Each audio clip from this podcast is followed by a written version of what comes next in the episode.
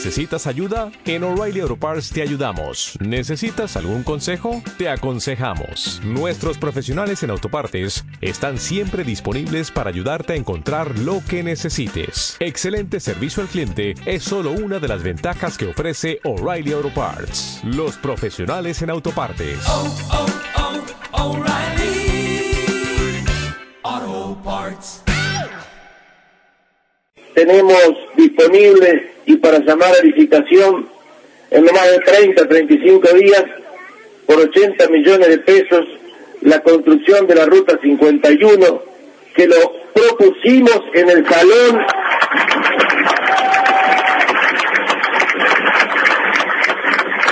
Me acuerdo me acuerdo muy bien esa noche que venimos con la gente de Vialidad y lo mostramos al proyecto en el salón, si bien la gente estaba contenta, pero como tras tantas rutas que hicimos y que le decían las empachadas porque la habían medido tantas veces a la ruta 51, gracias a Dios la vamos a hacer. Son 41 kilómetros de pavimento, más 2 kilómetros y medio en acceso a Irasusta, Irasusta. Yo me acuerdo hace 5 años, no más 4 o 5 años, leer en un diario capital de la capital nacional a una ONG que se ocupa de los pueblos que decían ellos que estaban por desaparecer y uno de esos pueblos era, Irasusta.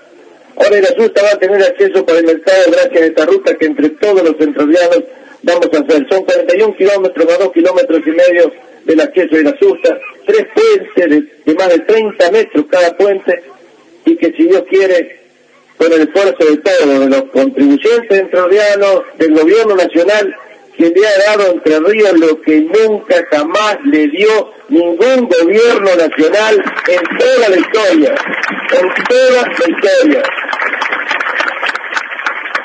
Y lo lindo, y lo más lindo, lo más interesante, lo que más entusiasma, es que vamos por más.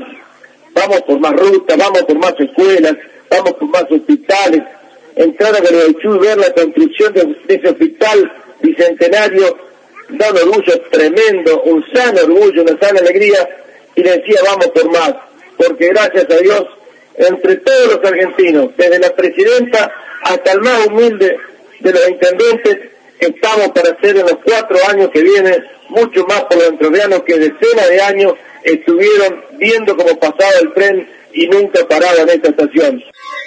urbi24.com.ar